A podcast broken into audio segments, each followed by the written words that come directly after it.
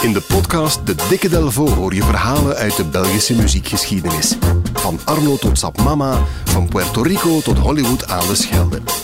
Duik mee in het rijke Belpoparchief en ontdek de verhalen achter Belgische muziekparels. Samen met Jan Delvo, onze ervaren gids.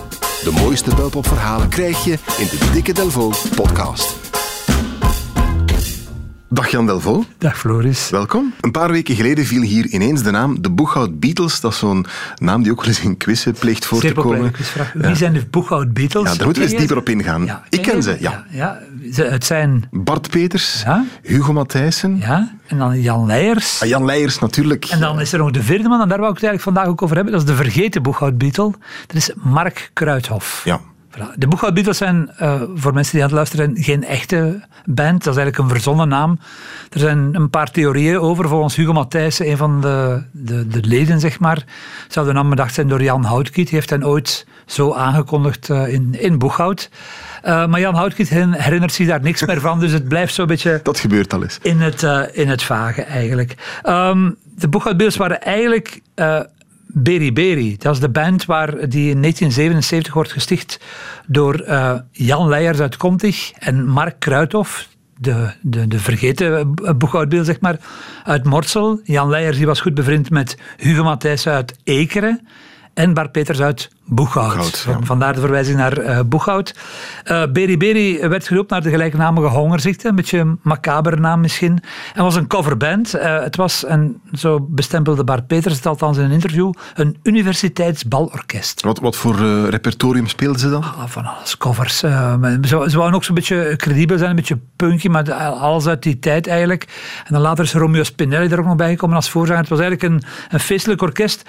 Die universiteit klopt ook wel, ze speelden vaak in de universiteitssteden. En het, de, de, de, vier stichtende leden eigenlijk eh, hebben ook allemaal een universitair diploma. Ik denk dat zij daarmee ook de meest hooggeschoolde band ever eh, in België zijn. Er zijn er eh, eh, heel weinig. En die BDB was eigenlijk een moederschip op, op haar of zijn beurt van vele andere activiteiten. Zo had Hugo Matthijssen met Jan Leijers een band waar ook Jean Bervoets in zat. De acteur zijn Mervoets. Ja, voilà, die ook nog in een fameuze punkband heeft gezeten daarvoor. En Die hadden een groep die heette De Zweden. Eh, volgens Hugo was dat de afkorting van De Zweden zijn daar een goed voorbeeld van. Want wat een lange bandnaam eh, zou zijn. Maar wel Eh, goed. Sorry, maar wel heel goed. Ja, ja, ja. ja dan had Hugo Matthijs had dan, want het was daar een, een incestueuze bedoeling van je welste. Die had dan ook nog eens een duo samen met Mark Kruithof. Een duo dat, we, dat ik al eens behandeld heb in aflevering 364 van, van deze rubriek eigenlijk. En dat duo dat heette De Konijnen. Misschien moet ik er een stukje van laten horen.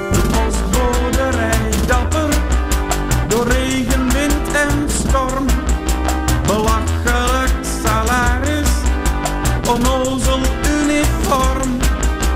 Zelden complimentjes uit de bestemmeling zijn mond.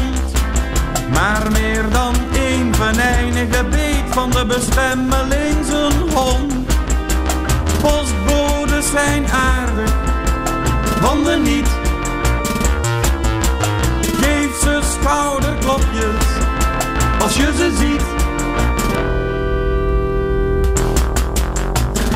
Dit is heel moeilijk te vinden patrimonium. Hè. Wat, wat we nu hebben laten horen, de konijnen, dat, wie dat nog heeft, ja, die... ja. Het waren opnamen. Stukje uit de aflevering van de Dikke Delvo. Die ging over de konijnen. Aflevering 364, zei je net. Terug te vinden op onze website radio1.be. Daar staan ze allemaal nog trouwens. Die konijnen, dat was wat de voorloper van Ja, Hugo Matthijssen en de bomen later. Ja, zeker, hè? ja er zit een aantal, toen al bracht hij een aantal nummers die dan vele jaren later pas eigenlijk op eh, die, eh, die platen stonden van Hugo Matthijssen en de Bomen.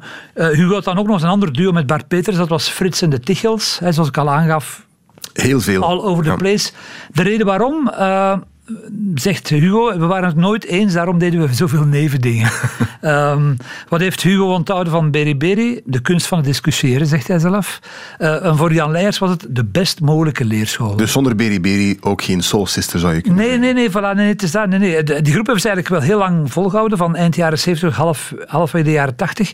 Paul Michiel is zelfs nog even lid geweest. Dat was kijk. dan, ja, dat was dan zo de overgang van Beriberi naar iets nieuws, wat dan uiteindelijk Solstice is geworden. Maar Paul Michiels heeft dan ook nog heel even bij de radio's gezeten, samen met Jan Leijers. De radio's van Bart Peters. Boeghout is een, een very mysterious place eigenlijk.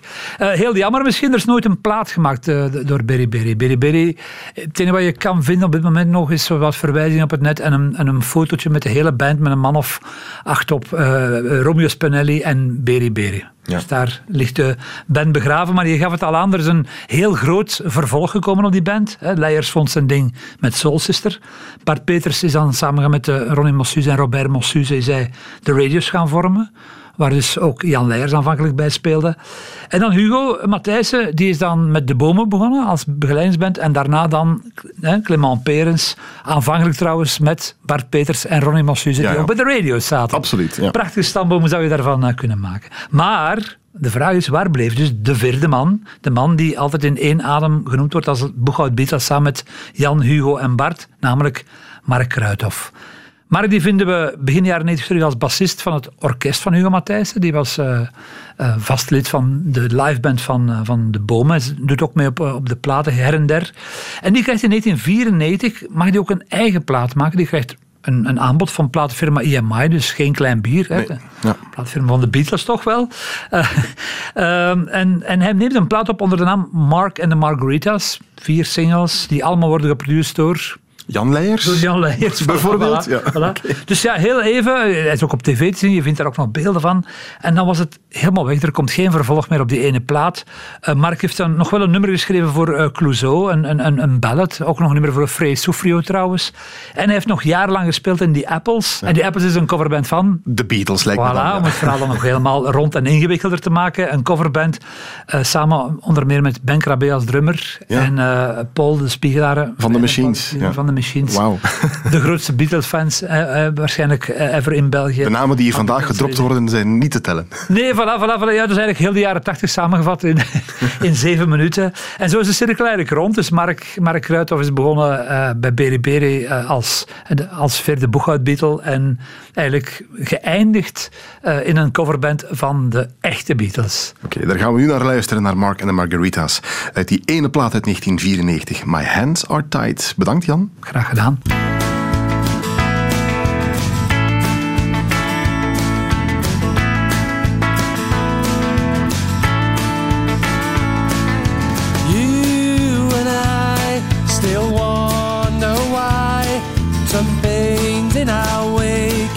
cause feelings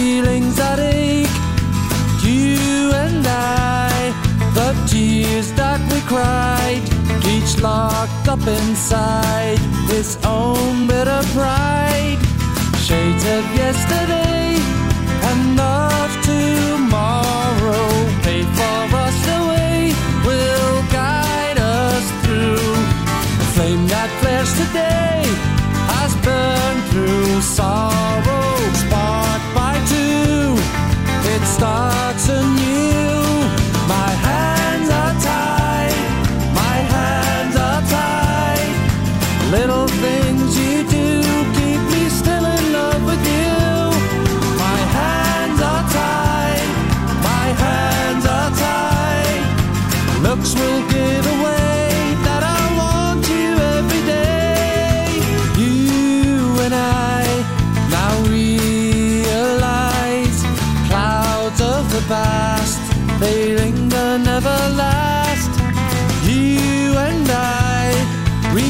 reflections can disguise moments we shared when both of us dead.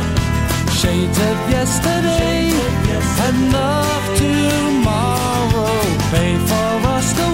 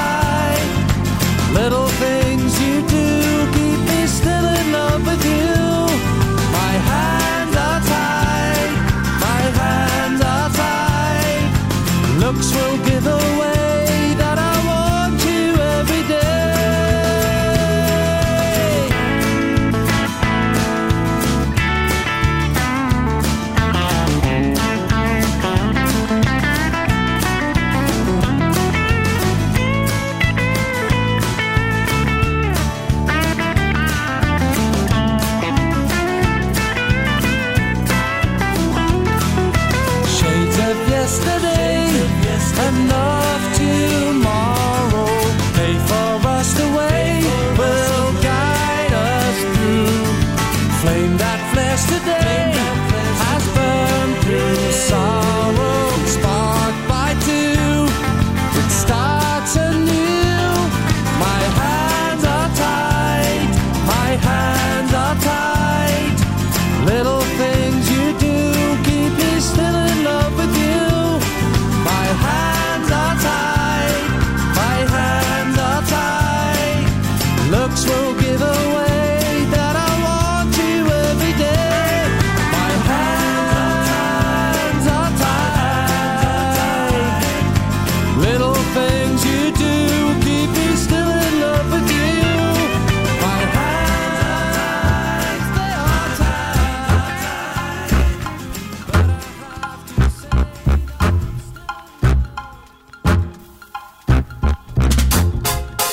zeker ook de andere belpopverhalen in een volgende aflevering van de Dikke Delvo.